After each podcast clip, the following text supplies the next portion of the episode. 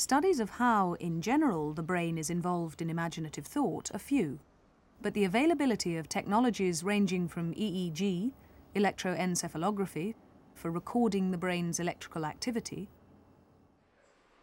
to fMRI for scanning the brain, suggest possible lines for investigation. What might we expect to find?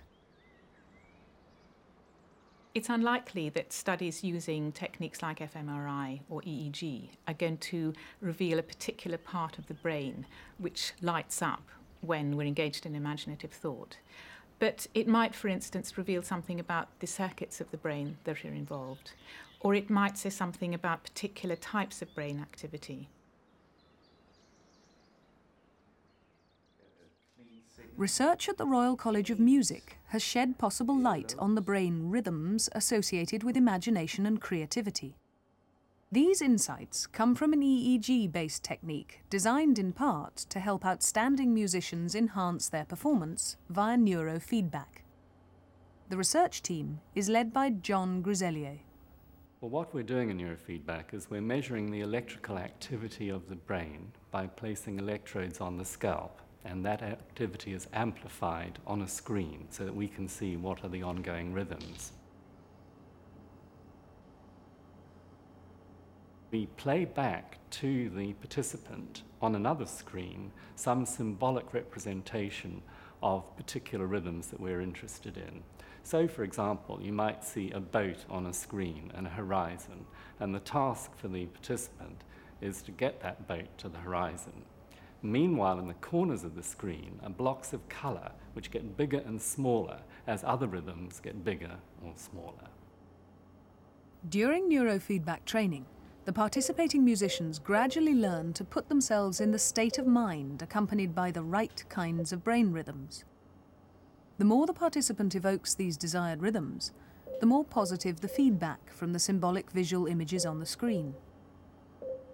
In part of the training, students are helped to enhance brain rhythms known to be associated with focused concentration. The researchers also selected a characteristic slow wave known as theta, which they believed to be associated with creative or imaginative thought.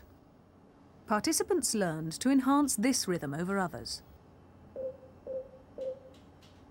The researchers reasoned that the musicians' success in controlling their own theta rhythms would be reflected in enhancements to creative and expressive aspects of their performance.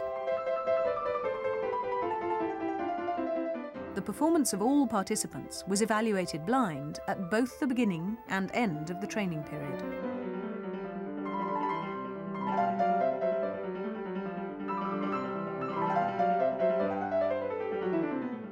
Now, what is very exciting is which aspects of the music performance improved. And we were delighted to see that ratings of imaginative interpretation in performance improved, um, emotional expression and conviction in performance, um, expressive range. So these are very, very high level you know, abilities such that will make all the difference to their future careers. At the same time, technical abilities also improved, and these were also associated with their ability to learn the neurofeedback.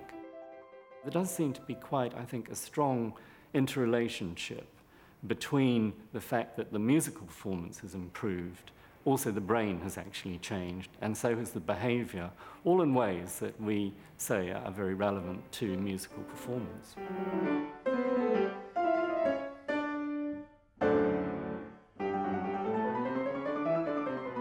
This research draws theoretical insights about brain activity and imagination from a practical application of EEG,